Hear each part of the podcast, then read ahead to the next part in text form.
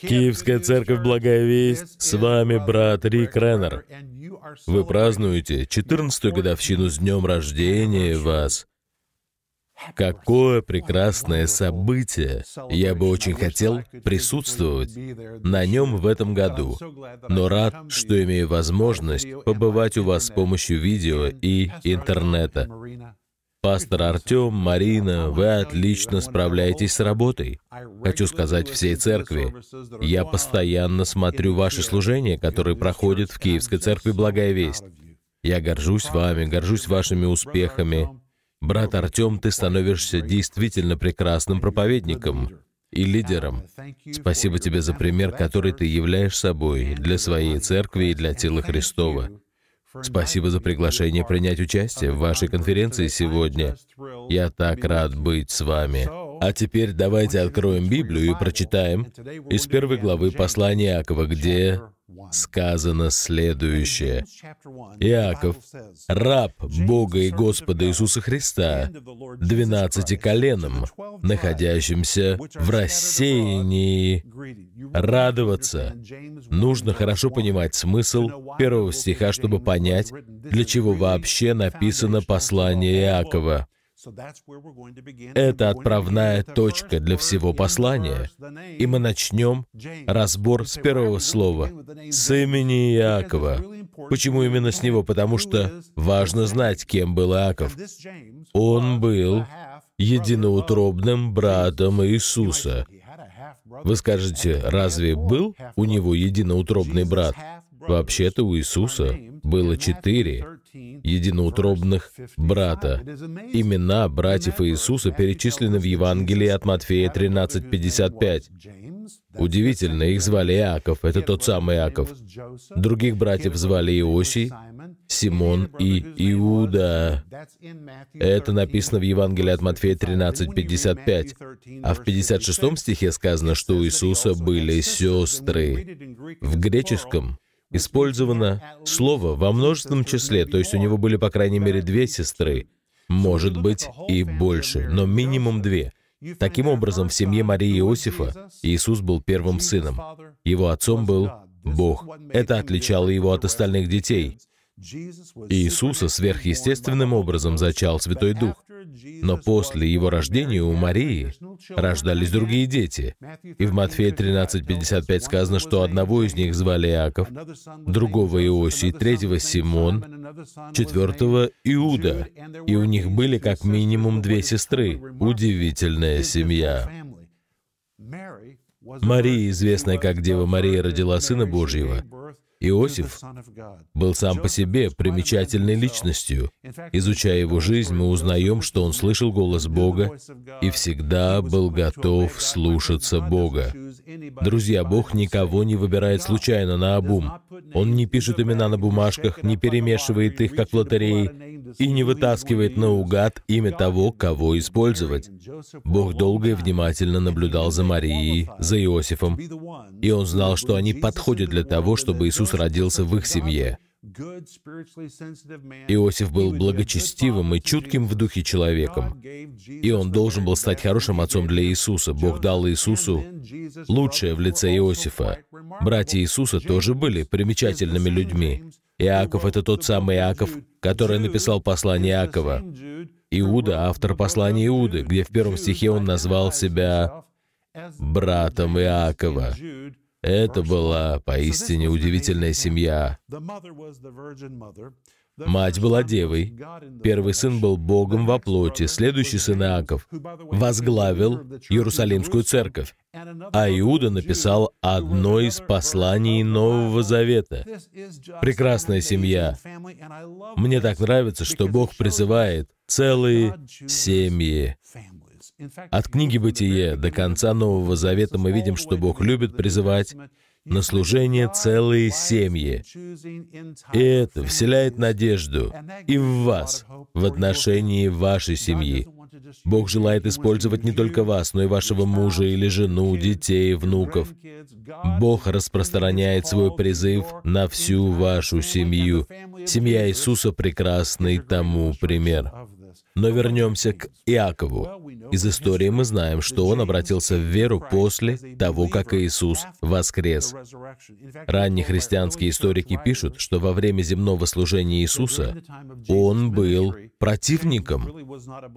Вы можете справедливо спросить, а как можно вырасти в одном доме с Иисусом и быть его противником? Как можно воспитываться в одной семье с Иисусом и не стать верующим? Поставьте себя на место Иакова. Его старшим братом был Иисус, заявляющий, что он Бог во плоти. Из послания евреям 4 главы мы знаем, что, несмотря на все искушения, Иисус не согрешил по плоти. Так вот, представьте, что вы Иаков, и у вас есть старший брат, который Бог во плоти, который все и всегда делает идеально, правильно. Вас постоянно сравнивают с ним и говорят, посмотри на своего брата, какой он хороший. И с возрастом в Иакове развелась неприязнь к Иисусу, потому что его постоянно сравнивали с ним, и у него ни разу не получилось соответствовать уровню Иисуса. Вот почему в нем затаилось враждебное отношение к Иисусу и к его служению. Поэтому в 15 главе 1 Коринфянам написано, что, воскреснув из мертвых, Иисус явился прежде всего своему брату Иакову. И лишь после того, как Иисус воскрес, Иаков наконец понял, почему его брат был таким совершенным. Он был не просто старшим братом, он был Богом во плоти. Иаков стал верующим после того, как Иисус воскрес. Интересно, что он также возглавил церковь в Иерусалиме и стал самым выдающимся христианским лидером в Иерусалиме. Интересно также, как умер Иаков. Из исторических источников мы знаем, что иудейские лидеры сказали ему, «Иаков, мы хотим заключить с тобой сделку. Если ты начнешь сотрудничать с нами и отречешься от своего старшего брата, мы наделим тебя огромным огромной властью и престижем. Иаков мудро ответил, «Давайте сделаем это». Иудейские лидеры отвели его на крыло храма, затрубили трубы, собирая жителей Иерусалима. Потом объявили, что Иаков хочет сделать важное заявление, полагая, что он сообщит всем, что его брат Иисус был мошенником. Но когда люди пришли, Иаков сказал, «Да будет вам известно, что сей Иисус, которого распяли руки нечестивые, есть Господь и Христос. Он начал проповедовать Евангелие, а члены Синедриона стояли рядом. И это выглядело так, как будто они уверовали во Христа. Но потом они столкнули его с крыла храма и убили его. Историки говорят, что колени Иакова были похожи на колени верблюда. Они были очень грубыми. Причиной этому были многие часы, которые Иаков проводил на коленях в молитве тому, с кем он вырос, и кого он в итоге признал Богом во плоти, Иисусу, своему старшему брату, вот каким был Иаков. Это была действительно выдающаяся семья. Продолжим чтение первого стиха. Он говорит, «Иаков, раб Бога и Господа Иисуса Христа». Обратите внимание, он называет себя рабом. В греческом есть несколько слов, означающих «раб», но здесь употреблено слово «долос». Это было самое уничижительное название раба. Оно описывает того, кто был продан в рабство, полностью подчинен воле господина. Это тот, кто жил лишь ради исполнения желаний господина.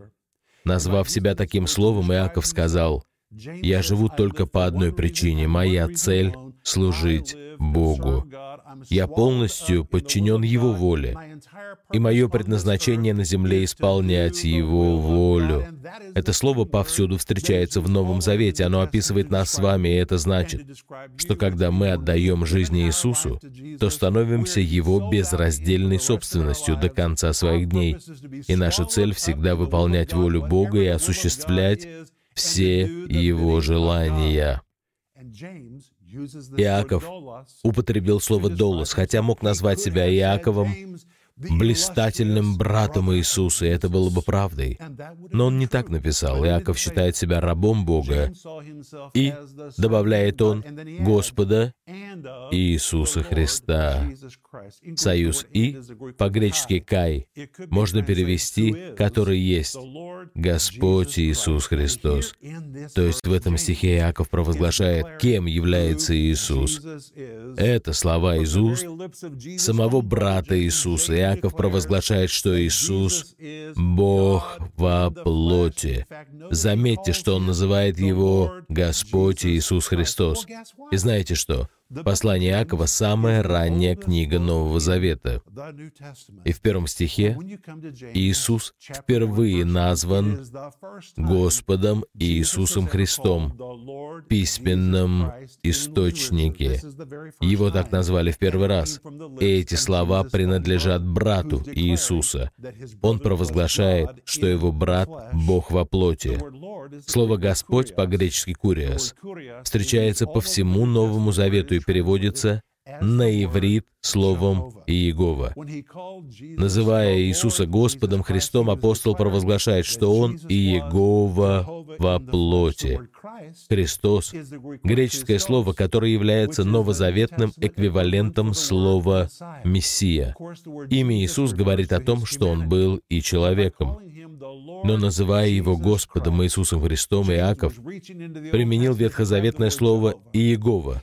Новозаветное слово «Мессия» и имя Иисуса получилось Иегова Ветхого Завета, Мессия Нового Завета, и это Иисус.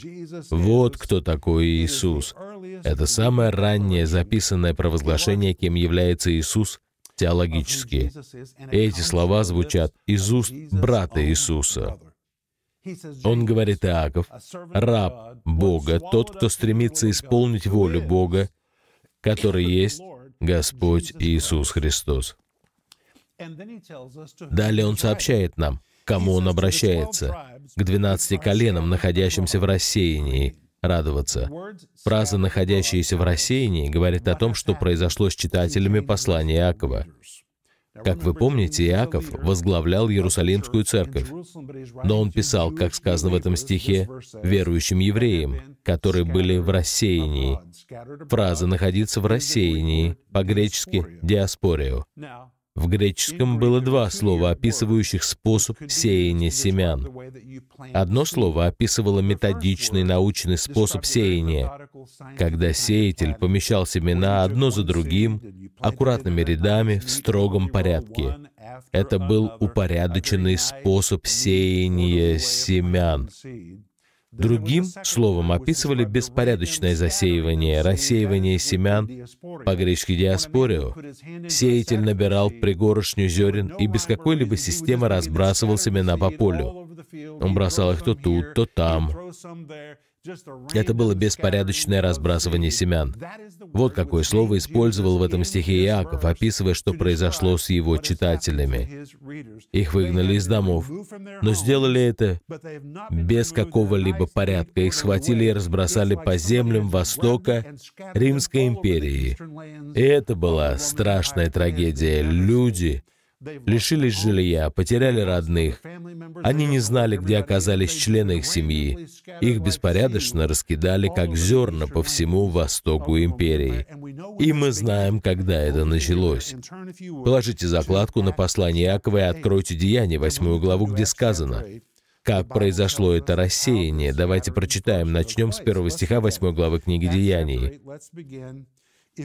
Савл же одобрял убиение его. Речь идет о смерти Стефана. В те дни произошло великое гонение на церковь в Иерусалиме, и все, кроме апостолов, рассеялись по разным местам Иудеи и Самарии. В этом стихе упоминается несколько важных фактов. Во-первых, сказано, что произошло великое гонение. Слово «великое» по-гречески «мега» — это было мега-гонение. Оно было масштабным. Слово «гонение» — перевод греческого слова «диоко». И это был охотничий термин. Так называли человека, который увлечен охотой. Он облачался в охотничье снаряжение и прочесывал лес в поисках следов зверей. Он внимательно разглядывал все сломанные веточки, изучая, не прошло ли здесь животное. Слово «диока» описывает охотника, который задался целью найти и убить свою добычу. И это слово использовано в Деяниях 8.1. Оно говорит, в каком положении оказались иерусалимские верующие. На них была открыта большая охота. Иудейские начальники отправились по следам верующих, выслеживая их, разнюхивая и разыскивая их, чтобы схватить их или убить их. Библия говорит, что верующие рассеялись по разным местам. Эта же фраза нам встречалась в Иакова 1.1, по-гречески «диаспору». Их беспорядочно раскидало по разным землям на востоке Римской империи. Это произошло неожиданно. Они были захвачены врасплох и были вынуждены спасаться бегством. Я глубоко убежден, что дьявол до ужаса боялся церкви. И он боится ее до сих пор. Возможно, он думал так, эти верующие сильны. Когда вместе, мне нужно разделить их, рассеять их. Они потеряют связь друг с другом и утратят свое единство. Вот только дьявол не понимал, что, рассеивая их, он сеял семя. И на самом деле эти гонения лишь подстегнули распространение Евангелия. Церковь начала умножаться. Эти верующие рассеялись, диаспоры, как семена по всем восточным землям Римской империи. Если бы гонения не начались, они, вероятно, так бы и остались в Иерусалиме, где наслаждались бы комфортом и общением друг с другом. Но пришли гонения, и они рассеялись подобно семенам. И повсюду, где они оказались, звучала евангельская весть. Начали появляться церкви. Результатом преследований стало распространение церкви и проповеди Евангелия. К примеру, именно тогда Петр отправился на север, в Антиохию, и основал церковь, о которой мы читаем в Деяниях 13 главе. Это великое распространение Евангелия произошло в результате гонений. Друзья, не важно, что предпринимает дьявол. Бог может все это обратить в нашу пользу. В послании римлянам 8.28 сказано, что призванным по изволению Бога все содействует ко благу. Послушайте, неважно, что пытается сделать дьявол, Бог обязательно найдет способ обратить это в нашу пользу. И несмотря на то, что верующие были разбросаны как семена по всему Востоку, Римской империи, там, где они оказывались, зажигался свет Евангелия, зарождались церкви. Верующие больше не были сосредоточены в одном Иерусалиме. Результатом гонений стало распространение Евангелия. Бог всегда обращает обстоятельства во благо. Бог делает именно так. Продолжим чтение первой главы послания Иакова. Итак, Иаков, как мы теперь знаем, это единоутробный брат Иисуса, второй по старшинству брата Иисуса. Он возглавил церковь в Иерусалиме и называл себя рабом, по-гречески «долос», то есть тем, кто находится в полном владении своего господина и не принадлежит самому себе. Он во власти Божьей воли. Этим словом в Библии названы и мы с вами, и это значит, что в день, когда вы назвали Иисуса Господом своей жизни, Он стал вашим господином, а вы — Его рабом. Теперь вы принадлежите Ему и призваны исполнять все, что Он скажет. Иаков говорит, что Он раб Бога и Господа Иисуса Христа. Союз «и», напоминаю, переводится как «который» и сообщает о том, кем является Бог. Иаков говорит, Бог — это Господь Иисус Христос. Слово «Господь» по-гречески «куриос». В Ветхом Завете использовалось слово «Иегова». Слово «Христос» эквивалент новозаветного слова «Мессия». Имя Иисус указывает на то, что Он был человеком. То есть Иаков говорит, мой старший брат Иисус и Иегова и Мессия во плоти. И потом он говорит, что пишет верующим, которые внезапно оказались в рассеянии из-за гонений. Однако, в 13 стихе мы узнаем о том, что эти верующие говорили о себе. Давайте прочитаем этот стих. Иакова 1.13. «В искушении никто не говори, Бог меня искушает, потому что Бог не искушается злом и сам не искушает никого. Иаков, очевидно, был наиболее видным христианским лидером в мире в то время. Подумайте, он был единоутробным братом Иисуса и возглавил церковь в Иерусалиме. На тот момент эта церковь состояла из одних евреев. В ней были только евреи. Евангелие лишь начинало проникать в мир язычников. Поэтому церковь в основном состояла из евреев. И эти верующие евреи, пережив испытание веры, желали поговорить с Иаковом. Ну, конечно, ведь он был единоутробным братом Иисуса, самым известным христианским лидером Иерусалима. Его почтовый ящик ломился от писем, присланных верующими евреями, рассеянными по востоку Римской империи. Все они писали Иакову. И в своем послании в 13 стихе 1 главы он отвечает на их вопрос. Таков его ответ на то, что он услышал. И вот что он услышал. Давайте прочитаем.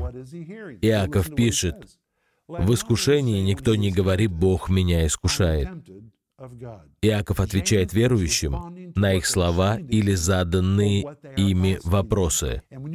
Подробный анализ 13 стиха позволяет точно понять, о чем они говорят и спрашивают. Апостола так расстроили слова этих христиан, что в начале 13 стиха он написал «В искушении никто не говори». Здесь конструкция с двойным отрицанием. Никто не говорит. То есть, хватит, прекратите. Я не хочу это слышать. Как вы смеете такое предполагать? Вот какую сильную смысловую окраску имеет эта фраза в греческом. Хватит, перестаньте сейчас же. Я не желаю это слушать, как вы смеете. В искушении никто не говорит. Бог меня искушает.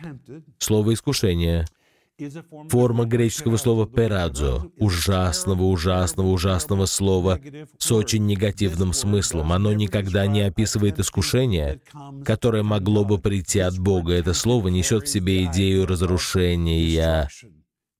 Всю фразу можно перевести так. Пусть тот, чья жизнь подверглась разрушению и уничтожению, пусть тот не говорит, что Бог разрушает и уничтожает его жизнь. Приведу пример со словом «пейрадза». Предположим, у меня есть ваза, и мне говорят, это прочная ваза, она выдержит любой удар. Я говорю в ответ, правда? Вы так считаете? А давайте я это сейчас проверю. Слово «пейрадза» означает, что я собираюсь проверить вазу на прочность и сделаю все возможное, чтобы ее разбить, раскрошить, раздробить. Сделаю все ради того, чтобы испытать заявленные характеристики. Эти верующие посвятили свою жизнь Иисусу. Евангелие — это благая весть, благая весть об их исцелении, благая весть о том, что Бог желает благословить их финансами, имуществом, благая весть о том, что Бог хочет сделать их жизнь полноценной и даровать им будущность. Они верили и исповедовали это, но потом стали происходить события, которые словно проверяли все, что они провозглашали. Испытанием подверглась их вера и верность исповедуемым ими ценностям. И вы тоже должны знать, что, когда вы что-то провозглашаете с верой, дьявол не станет стоять в стороне. Он скажет, ага, я должен это проверить и испытать на прочность веру этого человека. Вот почему он идет в атаку. Вы, возможно, знаете людей, у которых не было проблем со здоровьем, пока они не начали провозглашать Божье Слово о своем здоровье, и внезапно они подверглись нападению. Или есть люди, у которых не было проблем с деньгами, пока они не начали отдавать десятину и жертвовать, и провозглашать, что Бог их благословит. И потом появились проблемы с деньгами, и они начали задавать вопросы, в чем дело. Неужели я делаю что-то неправильно, провозглашая Божье Слово, они все делали правильно? Просто дьявол пытается испытать и проверить, будут ли они держаться своего исповедания, или им удастся их сломить. Вот что означает слово «пейрадзе». Итак, эти верующие посвятили свою жизнь Иисусу, провозгласили с верой Божье Слово, и дьявол не остался в стороне. Он начал истреблять их, стараясь лишить их веры, сбить их с ног. Слово «искушать» Греческое слово «пейрадзо» несет в себе идею сокрушения или чего-то разрушительного. Поэтому эту фразу можно перевести так. будучи сокрушаемым, разрушаемым и уничтожаемым. Пусть никто не говорит, меня сокрушает, разрушает и уничтожает Бог. А ведь именно это говорили те верующие. Вот почему Иаков велел им, прекратите, хватит такое говорить, я больше не хочу это слышать. Пусть так никто не говорит, остановитесь. Пусть никто не говорит, когда его жизнь рушится, подвергается уничтожению и опустошению, пусть никто не говорит, меня разрушает Бог, меня уничтожает Бог. В этом тексте перед словом «Бог» в греческом можно использовать предлоги «апо» или «хупо». Если бы здесь был предлог «хупо», то речь шла бы о прямом воздействии. И вы спросите, Рик, что это значит? А вот что. Использование предлога «хупа» означало бы, что эти верующие утверждали «Бог хупо», то есть Бог собственноручно причиняет нам страдания. Он лично, хупо, сам Бог сокрушает и уничтожает нас. Но здесь использован другой предлог. Очевидно, они знали, что нельзя было предполагать, что Бог лично станет совершать что-то столь губительное.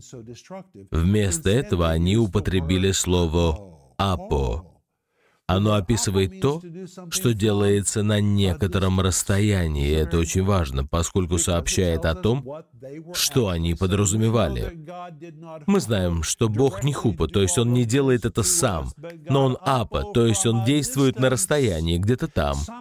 Каким-то таинственным образом Бог, будучи в отдалении апо, позволил всем этим разрушительным событиям произойти в нашей жизни. Мы знаем, что Бог не сделал это сам, Хупо, но Он был далеко Апа и позволил этому случиться с нами. Бог неким странным и загадочным образом разрешил всему этому злу прийти в нашу жизнь. Он не сам это сделал, но Он это сделал, но издалека. Он действовал издалека и дал этому произойти. Возможно, они даже говорили то, что мы нередко слышим сегодня. Бог — это Бог. Если бы Он хотел остановить это, Он бы остановил. Но Он не остановил. Он апа далеко, Он не вмешивается. И потому они опустили руки и приняли свои страдания как что-то совершенно неизбежное. Именно такие представления были в церкви, где я рос. Мы не противостояли дьяволу, потому что считали, что Бог все держит под контролем. И если случалось что-то плохое, мы говорили, знаем, что это сделал не Бог, но Он не стал вмешиваться, вероятно, считая, что это должно произойти, и все это зло должно было произойти. Если у кого-то находили рак, то вместо того, чтобы молиться об исцелении, мы молились о благодати принять это испытание. Помню, как на служении в среду кто-то сказал, «У моего дяди рак», и пастор ответил, «Помолимся о Божьей благодати принять это, поскольку Бог, видимо, решил, что ему угодно, чтобы у твоего дяди был рак. Давайте помолимся о том, чтобы он смог преодолеть страдания. Дьявол хочет заставить вас поверить в то, что причина всего Бог, чтобы вы с готовностью принимали все, что приходит в вашу жизнь. Знаете, в Ветхом Завете совсем немного говорится о дьяволе. Его имя упоминается редко, всего пару раз. У людей в те времена не было откровения о существовании злого дьявола. И потому Бога обвиняли в различных бедах, на самом деле насылаемых дьяволом. Приходило наводнение, люди принимали его как испытание от Бога, поскольку не знали, что есть враг. Кто-то заболел, они принимали и болезни, говоря, «Бог, Ты послал болезни», потому что не знали, что это враг. Но с самого начала земного служения Иисус много говорил о делах Бога и делах врага. И в четвертой главе Евангелия от Матфея написано, что когда началось служение Иисуса, свет воссиял для тех, кто сидел во тьме. Это Иисус впервые рассказал о том, что есть благой Бог и плохой дьявол, и Иисус провел четкую границу. Не стоит забывать, что Иаков пишет верующим евреям. Их воспитывали в духе иудаизма, и потому они были убеждены, что Бог является причиной всего происходящего с ними. Итак, что же происходит? Они страдают, они лишились жилья, работы, потеряли деньги, не могут найти родных, разбросаны, как семена по всему востоку Римской империи. И когда началось рассеяние, они уповали в вере на то, что Бог восстановит утраченное, исцелит раны. Все вернется на круги своя, Бог обратит все во благо. Но время шло, шло, шло, и они стали понемногу возвращаться к своим прежним представлениям о том, что, может быть, Бог желал, чтобы это произошло, позволил. Возможно, мы так страдаем, и наши молитвы остаются без ответа, потому что Бог каким-то образом издалека Апа позволил этой трагедии разразиться в нашей жизни. Может быть, в своем непостижимом для нас проведении Бог счел необходимым нам пройти через эти разрушения, через эту пагубу. Быть может, Проведя нас сквозь ужасные события, Бог преобразит нас в образ Христов, друзья. Богу не нужно причинять вам страдания, чтобы вы стали лучше. Наоборот, слово «искушать» по-гречески «пирадза» описывает то, что разрушает, уничтожает. Иаков услышал эти речи, услышал, что ему писали люди, которые жили на Востоке. Они говорили, может быть, Бог каким-то образом позволил всему этому произойти. Иаков отвечает, «Прекратите, прекратите, прекратите! Никто так не говорит! Я не желаю это слышать, как вы смеете утверждать!» Если ваша жизнь подверглась разрушению и опустошению, что вы были разрушены и уничтожены с позволения Бога. Почему Иаков так расстроен этим? Потому что это его брата распяли. Когда Иисус висел на кресте, он стал похож на гигантскую сеть. Иисус взял на себя болезни, взял на себя погибель, взял на себя осуждение. В его сеть угодило все это, чтобы не попасть в нашу жизнь. И если мы предполагаем, что Бог позволил болезням, погибели, опустошению поражать нас, то мы допускаем, что Бог сказал, «Извини, Иисус, я знаю, что Ты умер на кресте и взял на себя все это, чтобы люди, стоящие за Тобой, не пострадали от этого. Я знаю об этом. Но сейчас я обойду Тебя, Иисус, и несмотря на то, что Ты избавил их от страданий, я все равно поражу их, так как полагаю, что каким-то образом в долгосрочной перспективе это принесет им пользу самому Богу пришлось бы проигнорировать крестный подвиг Иисуса. Это неправильно и теологически, и с точки зрения здравого смысла. Это признак наличия религиозных представлений, заставляющих людей сдаваться и склоняться перед всем, что происходит в их жизни. Сдаться проще всего.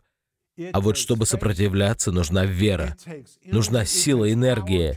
Сдаться легче. Иаков говорит, прекратите, хватит, Перестаньте сейчас же. Пусть никто так не говорит, я не желаю слышать это. Как вы смеете предполагать? Если ваша жизнь подверглась разрушению, уничтожению и опустошению, что Бог издалека Апа позволил всему этому разрушению произойти в вашей жизни, и далее Он добавляет, потому что Бог не искушается злом и сам не искушает никого. В греческом тексте сказано «злом». Вас когда-нибудь спрашивали, есть ли что-то такое, что Бог не может сделать? Да. Есть то, что Бог не может сделать. Иаков пишет об этом. Бог не искушается злом. Это значит, что Он никак не реагирует на зло. В Боге нет зла, на небесах нет ничего злого, и потому Он сам не искушает никого. Это значит, что Он никому не причиняет зла. Он попросту никак не связан со злом. Единственный случай, когда Бог соприкоснулся со злом, произошел на кресте, и когда Иисус был в аду. Только тогда Бог видел зло или соприкоснулся с ним. Как только зло попыталось проникнуть на небеса в лице Люцифера, Бог тут же удалил его, потому что Бог не допускает никакого зла на небесах. Иаков говорит, что Бог не связан со злом. В нем нет никакого зла, в Боге нет ничего такого, что могло бы сокрушить или уничтожить. И потому Он ничего такого ни с кем не совершает. Это то, чего Бог не может сделать. Он просто этого не может сделать.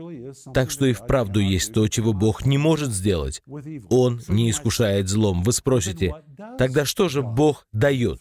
Иаков отвечает в 17 стихе, давайте прочитаем. Вот что пишет Иаков.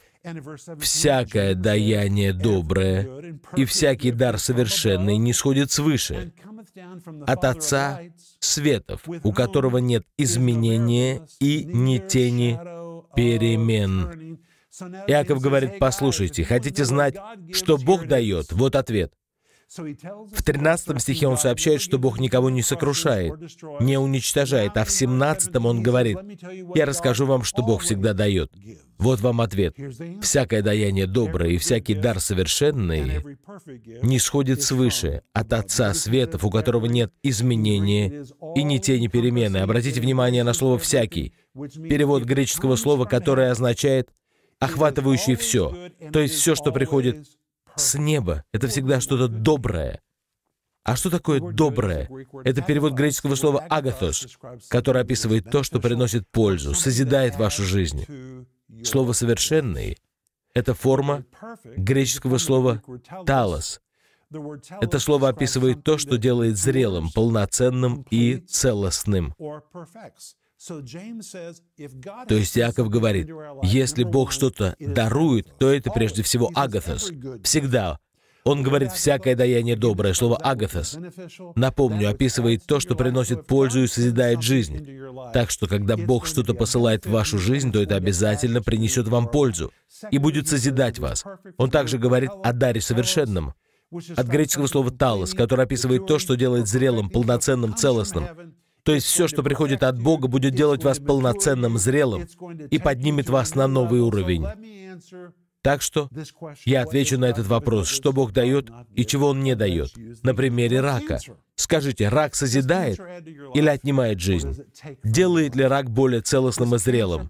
Делает ли рак человека лучше или он убивает и заставляет умереть раньше времени? Рак, болезнь, отнимает, крадет. Болезнь — это вор. И потому болезни не выдерживают проверки Писанием. Болезни не могут приходить от Бога. Точка. Иаков говорит, если что-то не созидает, не делает полноценным, то не нужно ломать голову над происхождением, потому что все, что от Бога, во-первых, это агатос. Это что-то доброе. Это то, что принесет пользу. Это должно быть совершенно талос, делать вас полноценным, зрелым. Все, что от Бога, созидает, наполняет, улучшает, поднимает на новый уровень. Ну, конечно, ведь Бог благ. А если что-то разрушает, обворовывает, то это не проходит проверку Писанием. Все очень просто. И это важно. Мы должны понимать, чему нужно сопротивляться, а что принимать. Если что-то крадет ваши финансы, разрушает ваш брак, лишает вас здоровья, сбивает с ног, несет погибель, то вы не должны предаваться религиозным измышлениям о том, что Бог почему-то позволил этому произойти в вашей жизни чтобы вы преобразились в образ Христов. Бог никого не преображает в образ Христов, насылая разрушение. Это не по слову. Когда что-то приходит от Бога, то это что-то доброе, полезное, созидающее, делающее вас полноценным, зрелым. Это то, что поднимает вас на новый уровень. А что Иаков говорит в 17 стихе «всякое даяние доброе и всякий дар совершенный»? Здесь важное слово «дар». Перевод греческого слова который описывает что-то повторяющееся, привычное. Это обычное дело для Бога, это то, что Бог делает всегда, всегда. Это не то, что Бог делает время от времени. К примеру, если вы правильно улыбаетесь или правильно живете, то, может быть, Бог даст вам что-то доброе. Нет, речь о том, что Бог делает всегда. Он всегда дает. Я говорю, что люди часто сравнивают Бога с большим игровым автоматом установленным на небе. Они прилагают веру, дергают за ручку, в надежде, что вдруг сегодня все лимоны или яблоки выстроятся в ряд. и всякое добро посыплется на них с небес. Но это больше похоже на попытки поймать удачу. Из этого редко выходит толк. Нет, нет, нет, Иаков говорит, дары, приходящие с небес, это обычное дело для Бога, и все, что Он дает всякий раз, каждый раз. Когда Он что-то дает, каждый раз, когда все выстраивается в ряд. Когда вы молитесь во имя Иисуса и дергаете за ручку веры, Бог изливает свои дары в вашу жизнь.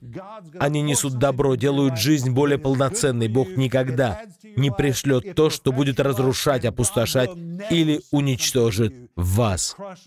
Никогда. И вот что еще говорит Иаков. Всякое даяние доброе и всякий дар совершенный не сходит свыше. Здесь сравнительная конструкция. То, что приходит свыше, сравнивается с тем, что приходит снизу. Враг посылает то, что разрушает, опустошает, убивает. Но все, что приходит свыше, всегда приносит добро, делает полноценными. Всякий дар совершенный не сходит свыше, от Отца Светов, слово не сходит. По-гречески «катабайно».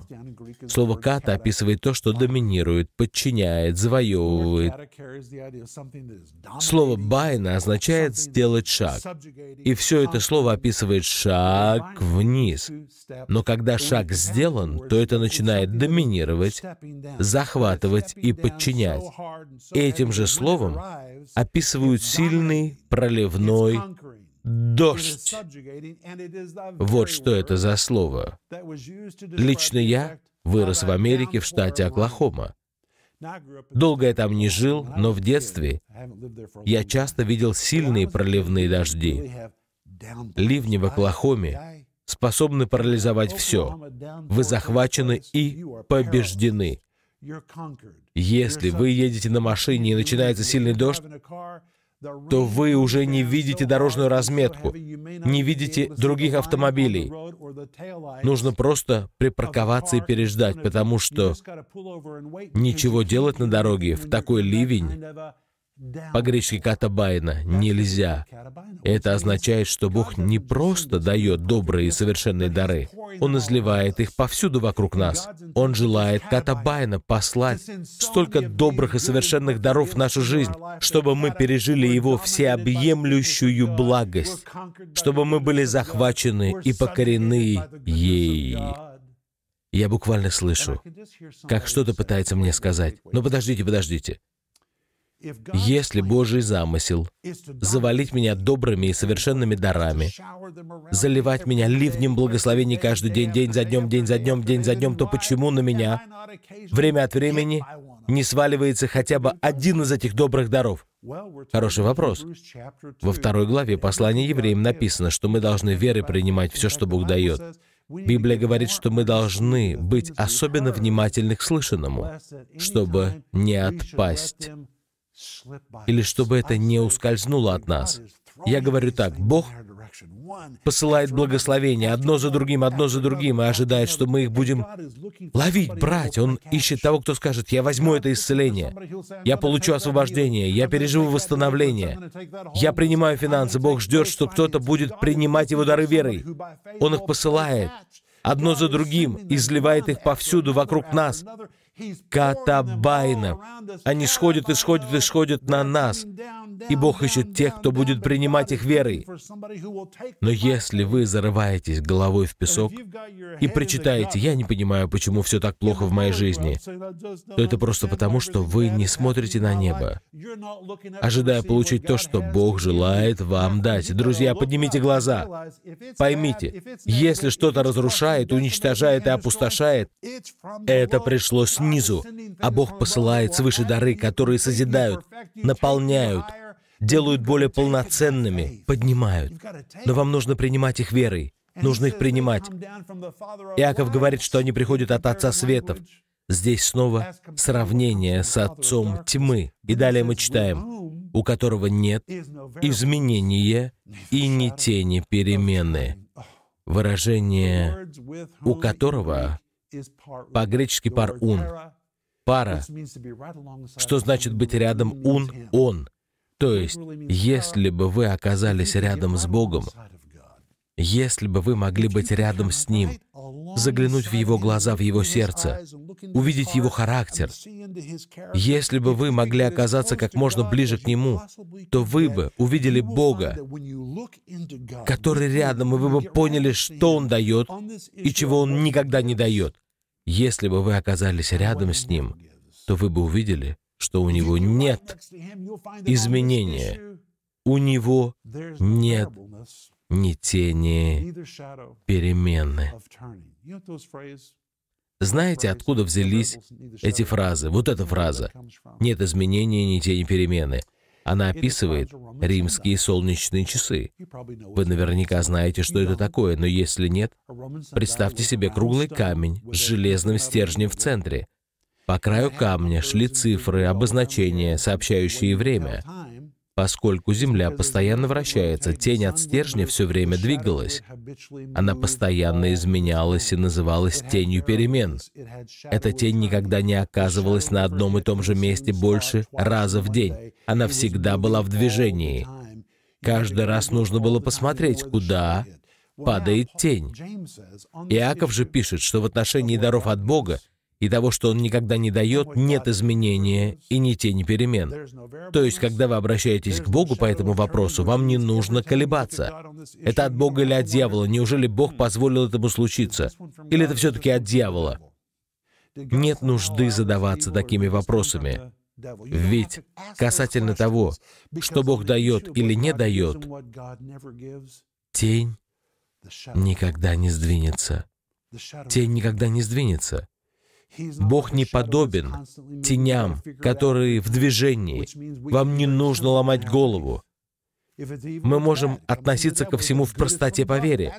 Если это что-то злое, значит оно от дьявола. Если что-то доброе, то это от Бога. Вот насколько все просто. Иаков говорит, что в вопросах о том, что Бог дает и что Он не дает, все очень просто. Нужно как можно ближе подойти к Богу, заглянуть в Его глаза, в Его сущность, и вы увидите, что в нем нет тьмы. Он никому не причиняет зла, и в этом отношении у него нет ни изменений, ни тени перемен. Это значит, что когда что-то плохое происходит, вам не нужно останавливаться и говорить. Надо подумать, а вдруг по какой-то совершенно непонятной причине откуда-то издалека Бог увидел, что всем этим трагическим событиям нужно произойти в моей жизни, чтобы я преобразился в образ Христов. Распрощайтесь с такими мыслями навсегда, потому что в 13 стихе Иаков пишет, «Закройте рот. Больше ничего такого не говорите, я не желаю это слышать. Пусть никто не говорит. Когда приходит разрушение, никто не говорит, что Бог издалека все это послал или позволил. Иаков говорит, что в Боге нет зла. Он не знает зла, не причиняет зла. В 17 стихе он говорит, давайте разъясним этот вопрос. Если что-то от Бога, Бог всегда дарует что-то доброе, агатос, то, что приносит пользу, созидает, что-то совершенное, то, что делает полноценным, зрелым и целостным, и то, что никогда не станет у вас что-то отнимать. Он говорит, что Божьи дары похожи на дождь, который постоянно льется на вас, Божий замысел заваливать вас благословениями. Принимайте верой. Вот что приходит от Отца Света, в противовес тому, что приходит от Отца Тьмы. Если вы окажетесь рядом с Богом, вы поймете, что Он дает и что Он никогда, никогда не дает. Тень не сдвинется с места. Никогда. Никогда.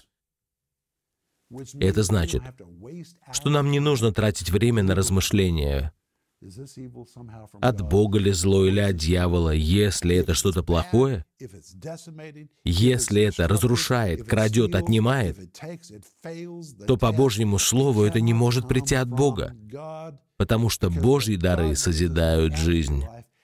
Это очень важное учение. Теперь вы знаете, чему нужно противостать и что принимать. Многие моменты прояснились. В моей жизни все стало проще. Я стал проще ко всему относиться. Эти стихи означают следующее. Если что-то отнимает, крадет, разрушает, опустошает, значит, это от дьявола. Если это что-то доброе, полезное, наполняющее, созидающее жизнь, то вы можете смело принимать это, но принимать нужно с верой. Помолимся. Отец, спасибо. Ты говоришь и все объясняешь нам. Господь, мы так часто все усложняем, задаем глупые вопросы. Помоги нам избавиться от религиозного мышления и обновить разум истинный. Господь, вот чего Ты ждешь от нас. Мы принимаем это по вере и благодарим Тебя за то, что Ты даешь добрые и совершенные дары. И мы будем каждый раз ожидать от Тебя добрых и совершенных даров, которые Ты, катабайна, которые Ты даешь с избытком. Спасибо Тебе за это. Во имя могущественного Иисуса. Аминь.